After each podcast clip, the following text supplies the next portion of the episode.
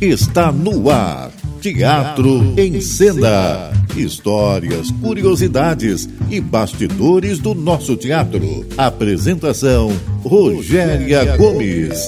Sempre um grande artista convidado aqui na Roquete Pinto, a rádio que liga o Rio. Olá, ouvintes do nosso Teatro em Cena, que bom estar com vocês aqui mais essa semana, quinta-feira, meia-noite, aqui na nossa Roquete Pinto. Como você já sabe, Teatro em Cena é o programa do teatro brasileiro. Aqui a gente conversa sobre a história, as curiosidades, os bastidores do teatro e, claro, sobre a galera que faz o teatro acontecer. E para a gente fazer esse programa bacana, interativo, é sempre muito bom contar com a participação de vocês. Então eu agradeço a pergunta de vocês, as perguntas que nos têm chegado e peço que vocês continuem, claro, enviando suas perguntas. Você já sabe como faz isso, né? Como envia pergunta e como fala com a gente. Pelo nosso e-mail, teatroencenanoradio.gmail.com. E ao final do programa, a gente tem aquelas dicas incríveis e, sobretudo, aqueles convites maravilhosos. Então fica com a gente que o programa de hoje está incrível. E lembrando a vocês que nós também estamos em podcast. Então, se por acaso você perdeu o programa ou quiser ouvir um dos programas que já fizemos, vai lá no podcast que você vai nos encontrar. Vamos ao programa de hoje. Estamos apresentando Teatro em Cena. Apresentação Rogéria Gomes. Falar de amor Refletir sobre esse sentimento que nos rodeia e envolve, em seus vários aspectos, é um assunto que interessa a todos nós. O amor tem suas facetas e não cabe em um só jeito nem forma de amar. Há amores de diversos tipos e intensidades. A peça Quando Eu For Mãe Quero Amar Desse Jeito traz ao palco um dos tipos de amor mais viscerais e conhecidos, o amor de mãe. Para a gente falar sobre esse espetáculo e sobre a carreira desse maravilhoso, esse experimentado autor, eu recebo no programa de hoje o autor desse espetáculo, Eduardo Bacher. Eduardo, boa noite, muito obrigada pela sua presença aqui no nosso programa. Boa noite, um prazer estar contigo, Rogéria. Que bom, eu também estou muito feliz de ter você por aqui, porque você sabe que eu sou admiradora do seu trabalho, eu sou, estou muito satisfeita de ter você por aqui. É, você é ator também, é um autor muito presente na literatura, no teatro, mas também é ator. É... Como é que surgiu a tua ideia ou a tua vontade maior pela escrita teatral?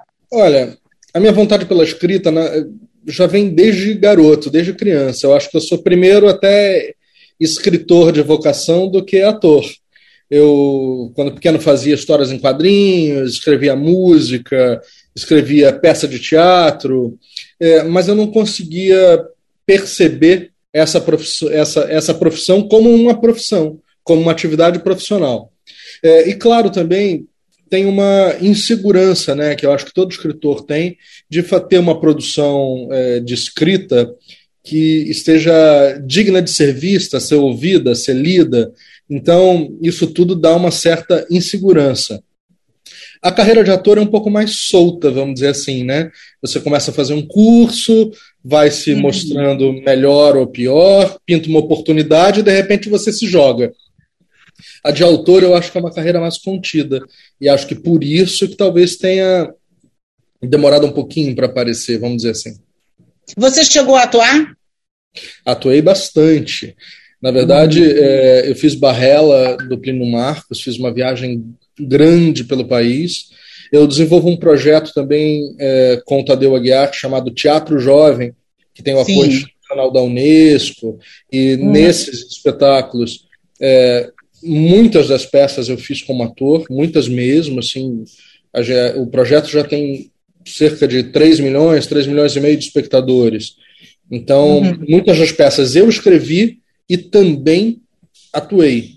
Então, é, tenho uma experiência bacana como, como ator também. Ser ator te ajuda a ser autor? No caso ah, do, do, teatro? Com certeza, com certeza. Porque é, eu, acho que, eu acho que todo autor é, de teatro, pelo menos de teatro, de TV, deveria ser também ator. Porque é, isso ajuda na embocadura das cenas, ajuda nessa. Em, em tudo isso, né? Porque é, para você escrever um texto, você tem que é, permitir que o ator fale esse texto de maneira natural dentro do contexto do seu espetáculo. E aí, ser uhum. ator, nesse sentido, ajuda muito. Quem anda na frente, o ator ou o autor? Quem chega primeiro? Quem chega primeiro? Uh, eu acho que o autor chega primeiro. Acho que o autor chega primeiro. Eu estou sempre pensando em alguma coisa para escrever e talvez não sejam tantos espetáculos que eu tenha é, uma paixão que me mova e diga quero fazer essa peça. Eu acho que esse é uma uma ah, é uma, um, um, horizonte mais seleto, vamos dizer assim. É, e, e, também pelo fato de ser produtor também, eu acabo sendo muito tomado por essa por essas profissões, né? E acaba atrapalhando um pouco o meu ator. Até porque produtor trabalha demais, né? É o cara que para fazer a roda girar não é brincadeira, né? Olha, todo, todo envolvido com teatro, Rogério, tinha que fazer produção em algum momento. Ou ser, ou ser produtor. O ideal é produzir um espetáculo. Ou então ser assistente de produção, fazer uma produção executiva, para entender o mecanismo da, da, da produção. Porque às vezes as pessoas falam achando que é tudo fácil e não é nada fácil. Não, e acham que a vida de atriz, de ator, que é, é geralmente fica uma coisa ligada ao glamour, né? Já reparou? É sempre uhum. tudo muito glamorizado. Só que as pessoas não sabem o que está por trás de tudo aquilo. O glamour, é, o glamour é uma pontinha lá na frente que às vezes tem, às vezes nem tem, né? Mas eles têm essa impressão, o público muitas vezes tem essa impressão equivocada, né? É um tem trabalho uma... imenso, uma ralação danada para que tudo aconteça, né? E tem uma coisa, quando dá errado, a culpa é do produtor. Quando dá certo, o mérito nunca é do produtor. E quando, na verdade, sem o produtor, nenhuma das nada outras acontece. funções, nada acontece. Nada é acontece. É verdade. Tudo começa no produtor e termina no produtor, né? Exatamente. Porque passam todas as coisas. Tenho que te passar a pergunta do internauta que o bloco está acabando. O que tá. você não dispensa quando escolhe algum ator para o seu elenco? Quem pergunta é Anderson Silva. Olha, é... eu sou um autor muito comportado, sabe? Então eu trabalho muito com a equipe. É, é, é normalmente, quando é com o Tadeu, a opinião dele é sempre muito válida, mas é claro que talento. E, e a pessoa também tem que ser gente boa, sabe? Não adianta ter talento e ser uma pessoa insuportável. É bom ter coxia boa, é bom conviver. É claro que o cara precisa ser profissional, precisa ter talento, precisa ser pontual, mas se for uma má pessoa, não rola. Com certeza. A gente até brinca que quando a coxia é boa, o teatro, a peça acaba sendo refletindo na peça, né? Com certeza, quando você tem uma coxia ruim, tudo fica ruim, né? E pessoas insuportáveis não dá mesmo. Ainda mais no teatro, que a gente vive da relação, né? Do humano, da convivência, né? Exato. Concordo com você. Estou conversando com o autor, produtor e ator Eduardo Bacher, que é autor do espetáculo Quando Eu For Mãe, Quero Amar Desse Jeito, que é um espetáculo muito legal, é uma comédia. Eu já assisti e digo que, assim, pelos anos que eu estou nessa história, escrever comédia não é brincadeira, né? Não é. Eduardo? Não é marolinha. Não é fácil. Então, você e conseguir fazer isso do jeitinho que você fez, você está de super parabéns, a gente já vai falar sobre isso. Você é um artista educador, você desenvolve trabalhos através da literatura para crianças e jovens. E nós temos uma estatística no Brasil, pelo menos dizem os estudiosos, que o brasileiro lê muito pouco, que não há uma formação nesse sentido. É, não sei, queria saber de você se você concorda com isso e o que, que você acha que pode ser feito para melhorar. Será que isso acontece por um estímulo equivocado? O que, que você acha sobre isso? Olha, eu, eu acho que é verdade. Eu acho que o brasileiro poderia ler muito mais do que ele lê. É, e eu me incluo nisso. Eu tenho certeza que eu poderia ler mais do que eu leio. É, hum. Eu acho que isso é uma engrenagem delicada e cruel, assim, porque de fato todo mundo precisa sobreviver, as contas chegam, né? E às vezes a necessidade do trabalho não permite que você tenha um tempo para o seu crescimento emocional, intelectual e tal. É, eu acho que é, é, uma engrenagem cruel, porque se nós tivéssemos um sistema de educação, professores mais valorizados, a gente ia entender a importância da, da comunicação, da leitura, da língua portuguesa, da compreensão de texto, da ampliação do seu horizonte, é, que tudo isso vem com a leitura. É, acho também que isso é culpa nossa, nossa que eu digo é, enquanto cidadão, enquanto brasileiro, porque a gente consome às vezes um tipo de arte que, que eh, tem uma linguagem fácil, um português incorreto, uma mensagem uhum. chula, e quando a gente acredita, ou acredita no sentido de dar crédito, quando a uhum. gente é, faz plateia para esse tipo de coisa, isso tende a crescer. Então eu uhum. acho que a gente tem que valorizar é, aquilo que é mais pensado, aquilo que às vezes dá um pouquinho mais de trabalho para entender, mas a uhum. gente é que tem que buscar também esse entendimento, né? É, uhum. Eu reporto isso também as coisas uh, no jornalismo às vezes a gente eu conversava muito com meus alunos se a gente não comprar aquele jornal que quando você torce assim sai um monte de sangue essa notícia deixa de ser importante e uma outra notícia tome esse espaço a gente tem é que entender para quem que a gente está dando ibope eu acho que essa engrenagem passa por aí é verdade, concordo com você. Você desenvolve o projeto Teatro Jovem ao lado do queridíssimo Tadeu, que é um diretor também, nossa, espetacular, que dispensa comentários, um ator brilhante também, diga-se de passagem, é, que incentiva jovens a conhecer o teatro. É, for, de, de certa forma, funciona como uma ferramenta de inclusão social esse tipo de projeto? Olha, com certeza sim, porque tem, tem, o projeto tem duas vertentes uma vertente que é, é, que a gente vai nas escolas particulares, vamos dizer assim, onde uhum. é, talvez a inclusão social não seja tanta nesse sentido, mas com certeza a formação de plateia é. E formar uhum. plateia também é inclusão social, né? Sim, Incluir na cultura, enfim, nos diversos aspectos que o teatro abrange. Ao uhum. mesmo tempo, tanto eu quanto o Tadeu fomos formados pela escola pública.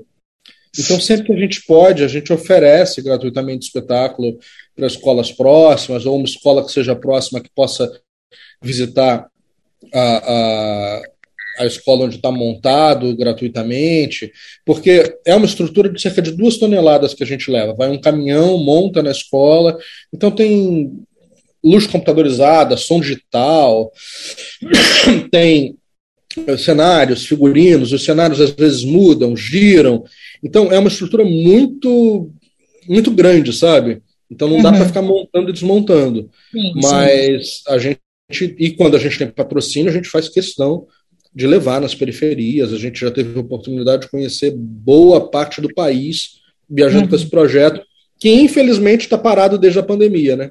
Sim, é. A pandemia deu uma trava em quase tudo, né? Praticamente Não, tudo. E agora né? as escolas também precisam se reestruturar. É, o que me verdade. deixa triste, principalmente para as escolas do Rio de Janeiro, é porque quando a gente, a gente, que eu digo qualquer pessoa, oferece o espetáculo do Rio de Janeiro, ele fala assim, as escolas em geral, claro que não são todas, dizem, ah, os alunos aqui vão sempre ao teatro, os professores lembram, levam no final de semana, lá nos uhum. teatros uhum. mesmos, e aí eu uhum. pergunto, mas qual foi o último espetáculo que eles viram? Aí a pessoa se embanana. É, que na verdade então, não é bem assim que a banda toca, né? Nós sabemos não que é, é bem mas deveria ser. Deveria, deveria. É, Inclusive, deveria eu defendo a ideia de que a gente deveria ter teatro na escola, a gente deveria voltar a ter teatro na escola Com como certeza. uma cadeira que a criança pudesse desfrutar, como música, como tantas outras coisas, né? Infelizmente, claro, a gente não valoriza esse tipo de coisa no Brasil, né? E eu sei que você sabe disso, porque você é amigo de atrizes da, da primeira geração das atrizes brasileiras, assim como eu, e muitas delas conheceram teatro na escola, Nissete, Ruth, um monte delas come, começaram a fazer teatro, tinham alguma ligação por familiar e tal, mas começaram a fazer, a conhecer na escola. Isso faz toda claro. a diferença. Sabemos disso. Você, como autor, como é que funciona o teu, assim, o teu processo de, de inspiração, o teu processo criativo? Assim, existe algum limite para você é, é, enquanto autor? Não, acho que não existe limite nenhum. Acho que a gente pode fazer teatro sobre tudo tema pode ser motocicleta, maçaneta ou samambaia. Isso acho que não tem problema. É, uhum. Com relação à inspiração, é que eu acho que existe um mito. Uhum. Eu acho que uhum. existe transpiração. É claro que a inspiração é, é importante, porque você passa está em algum lugar, vê determinada situação que te desperta uma ideia, que você pode desdobrar para o lado direito para o lado esquerdo. Enfim, claro que isso existe, essa inspiração. Mas o que uhum. vale mesmo é a transpiração. Acho que autor que não transpira não chega. Tem que sentar, escrever, olhar, ver o tamanho da cena, ver se, se o encadeamento das cenas tá bacana para chegar no resultado onde você quer, se não tá, o que é que tá faltando, tá faltando uma pitada de romance, vamos inserir um outro personagem. A única coisa que eu acho que eu tive uma vez uma uma conversa maravilhosa com Caio Fernando Abreu. Sim. Eu saí do Rio de Janeiro e fui lá a Porto Alegre conhecê-lo. E ele me disse o seguinte: olha, a gente precisa respeitar o personagem entender para onde que ele está querendo ir. Às vezes você quer que ele vá para a direita, mas ele quer ir para a esquerda. Então, ouça o personagem e entenda por que, que ele está querendo ir para a esquerda. Eu acho que por aí passa a inspiração. Concordo. E tem uma outra coisa que você falou, a questão da transpiração, porque quantas e quantas vezes você precisa reescrever uma cena várias e várias vezes. Isso é trabalhoso, claro. realmente. Não, escrever. Muito, é. É muito além do que é do, da criatividade. Exatamente, é muito além da criatividade, é um trabalho braçal mesmo, e intelectual, mas braçal também, né? Vamos para a pergunta do internauta. Você considera mais difícil escrever comédia? E que elemento é preciso para não virar um pastelão? Bruna Vieira. Olha, eu considero mais difícil escrever comédia, sim. Na verdade, todos os gêneros têm suas dificuldades, né? Se você uhum. pesa a mão no drama, de repente vira um. Também pode virar um pastelão, ou pode acabar virando uma comédia. É, a comédia tem uma coisa de ritmo, né? E uhum. ao mesmo tempo, eu acho que para não virar pastelão, tanto o drama quanto a comédia, o que precisa é de verdade. Esse negócio uhum. de ficar pegando piada pronta, ah, isso aqui vai ser engraçado, eu encaixo aqui, eu acho que isso não dá certo. E uhum. acho que para todo mundo que escreve comédia, a gente só vai saber se as pessoas vão rir depois que a gente experimenta o texto com alguém ouvindo ou alguém vendo. Então, é, é, é uma. dá um frio na barriga gostoso, assim, saber, uhum. será que vão rir disso? Será que uhum. não vão rir? Eu acho que esse elemento. Ah, eu acredito muito na insegurança também, sabe, Rogério? Uhum. Eu acho que quando a gente está inseguro, quando a gente tem medo, a gente toma mais cuidado na hora de escrever. E eu acho que a gente revê, repensa. Uhum. Eu acho que é importante. Eu acho que eu consegui uma coisa bacana no Quando Eu For Mãe, que a gente tem muitas piadas e pelo menos eu não percebo as piadas como, como piadas é, é, politicamente incorretas. É. Ao mesmo tempo. É um espetáculo linear, bacana. Você vai do início ao fim, embarca, embarca naquela história que você quer contar, que é assim, é, ela é acentuada naquele amor daquela mãe, mas a gente embarca naquilo, a gente ri. E o mais interessante que eu achei, pelo menos nessa vez, eu não vi a segunda vez, espero ver, é que você, as pessoas riem quase sempre no mesmo momento, que é o momento da graça mesmo, mas também riem, um pouco ali, um pouco aqui, um pouco ali, um pouco aqui. Eu acho que isso é um tom muito interessante para quem faz comédia, porque todo é. mundo ri mesmo, naquela mesma piada o tempo todo, não é que seja ruim, mas é previsível. Né? É, então, eu acho e é importante a gente não é perder bom. a delicadeza, né? Tem que tocar Sim. cada ser humano onde ele, é to... onde ele pode ser tocado. Não é tocar todo mundo claro. no mesmo ponto. Exatamente. Claro, tem piadas que você sabe que a maioria vai rir naquele momento ali. Mas claro. o legal é quando você faz esse passeio. Eu acho muito interessante. Edu, como é que pintou a ideia de falar sobre esse assunto, amor e amor de mãe? Olha, esse assunto foi um desafio que eu lancei para mim mesmo. É, eu queria falar, queria escrever uma comédia e queria falar sobre exagero. Quando eu pensei em exagero, eu fiquei pensando em que tudo que é demais acaba não sendo bom. E aí eu perguntei o que, que é tão bom que, é, que vai ser difícil encontrar essa tônica. E aí eu cheguei no amor de mãe. A partir daí eu fiz esse exercício e construí esse espetáculo. Então, esse espetáculo é, é até bacana falar daquela coisa de inspiração, que veio muito mais da transpiração do que da inspiração. Uhum. Você não pegou nenhuma mãe modelo na sua cabeça, na sua imaginação, ou da sua vivência não, que você não. conheceu ou que você viveu? Não, não peguei nenhuma isso? mãe, mas peguei é, atrizes que eu admiro para imaginá-las no papel dessa mãe. É, eu ia perguntar isso exatamente agora para você. Esse, o elenco foi pensado enquanto você escreveu a peça? Quando você escrevia? Não, não, a peça foi escrita há 15 anos. Nossa! É, então, quando eu escrevi essa peça, todos eles eram juveníssimos, não podiam fazer a peça ainda. É. Então foi, foram pensados outras pessoas, assim. Aham. Mas é gratificante, porque nesse trajeto, nesse período, essa, eu até escrevo isso no programa, essa peça é um pouco minha galharufa, porque Uhum. pessoas muito importantes para mim leram a peça, deram suas opiniões.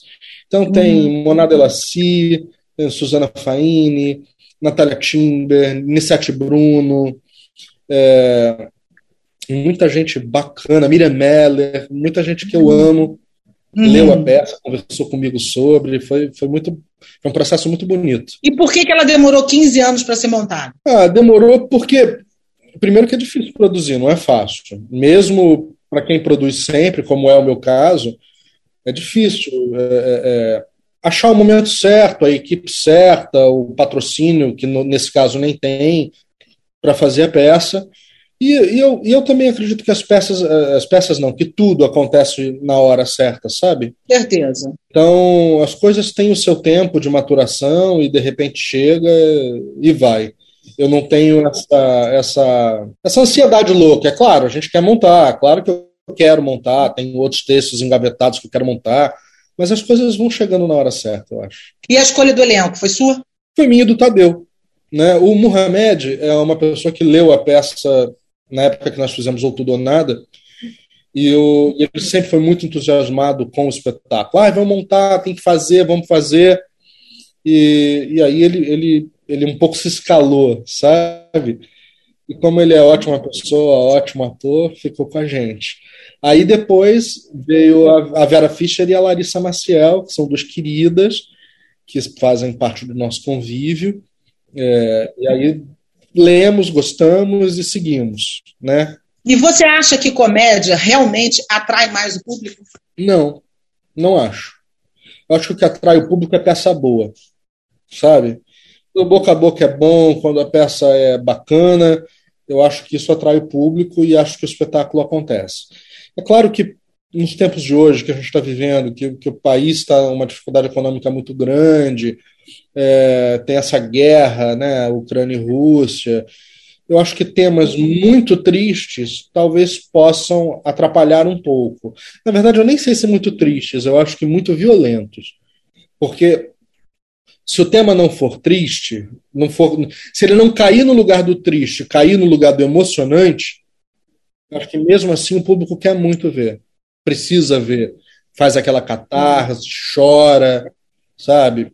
Teatro é uma benção. Eu acho, é. A gente, mas a gente é suspeito, né? A gente nem pode. Muito. Né? A gente é muito suspeito porque a gente está na roda, mas que é uma coisa maravilhosa é. é Edu, me diz uma coisa, para você, qual é o ponto alto do espetáculo? E fala assim muito rapidinho que a gente tem que, você ainda tem que responder mais internauta aqui, é, um pouquinho assim rapidinho do que, que é o espetáculo. Já falamos que é o amor de uma mãe exacerbado, mas se você quiser falar mais um pouquinho. Acho que o ponto alto é quando o espectador percebe que os personagens estão tirando as suas máscaras. É, eu acho que tem esse aspecto e tem um aspecto da verdade, porque as piadas que acontecem, elas nascem da verdade dessas duas mulheres e do patético do homem. Porque ele, coitado, é um ingênuo, né?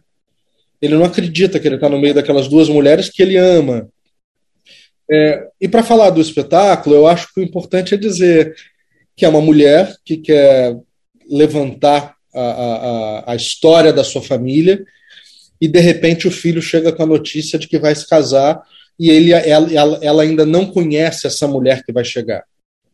Esse embate das duas é que faz a faísca, o fogo acontecer. E coitado, o graveto é o homem, né? O graveto é o personagem do Lauro. E uma coisa é certa, só tem lugar para uma mulher naquela casa. É verdade, isso é verdade. É, pergunta do internauta para você. Gostaria de escrever um papel para que ator ou atriz? Wanda Lemos. Olha, eu sou muito apaixonado pela Miriam Meller. E, e ela, ela é uma musa para mim, assim. Então, eu, eu sou apaixonado por ela como atriz, como pessoa, como empreendedora. Então, ela é a minha mira. Eu gostaria de escrever para Miriam Meller. Então, mãos à obra, faça isso. é, uma peça memorável que você fez, ou escreveu, participou, enfim, ou da sua lembrança, da sua história. Olha, Barrela, do Plínio Marcos, foi uma peça muito importante para minha trajetória, assim. Muito importante mesmo. É, tive um convívio maravilhoso com os colegas de cena, aprendi muito sobre teatro, sobre me comportar no teatro, sobre produzir. É uma peça bem importante. Acho que também é, Despertando para Sonhar, que é uma peça que eu escrevi, que desenvolvi com o Tadeu e que eu vi que, que eu podia ser autor. Eu achei também é uma peça importante para mim. Bacana. Agora chegou a hora do nosso Boas do Teatro. A gente vai dar aqui umas dicas para vocês que tem para todo gosto aqui. Gente, Corcunda, Dueto para Ator e Catedral. Catedral Gótica é um texto clássico da literatura que aborda a história de um homem excluído por não se encaixar no padrão estético convencional. A montagem destina-se ao público infanto-juvenil com a direção de Daniel Hertz. Está no Centro Cultural Oi Futuro, na rua 2 de dezembro 63, no Flamengo, sábados e domingo às quatro da tarde e é gratuito. O Pior de Mim é um texto com atuação solo da atriz Maite Proença. O texto passa pelas suas histórias pessoais e também por diferentes pontos da sua vida. Está no Teatro Prudential, que é na Rua do Russell, na Glória 804, sextas e sábados às 20 e domingo às 19. Agora chegou a hora da nossa dica. A minha dica da semana vai para a circuncisão em Nova York, no Teatro Vanucci, quarta e quinta às 20, no Shopping da Gávea, com a minha queridíssima amiga Silvia Massari. Também é uma comédia a Silvia faz uma participação especial. Essa é a minha dica. A sua dica qual é, Eduardo?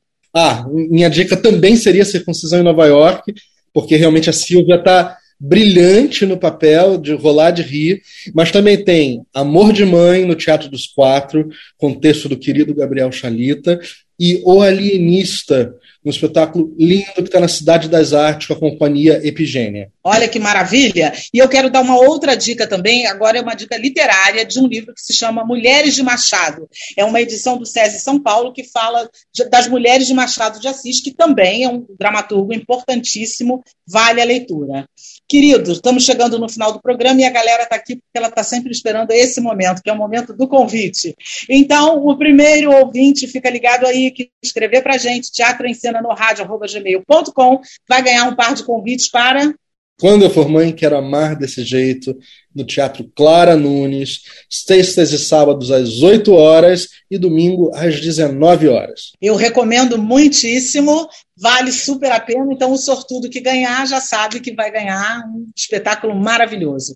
E Muito aí vão ver, vão ver Vera Fischer, Larissa Maciel e Mohamed Rafush pegando em fogo em cena com a direção de Tadeu Aguiar. Isso, vamos, vale lembrar que a direção também é incrível do Tadeu, como sempre, né? Uma direção primorosa.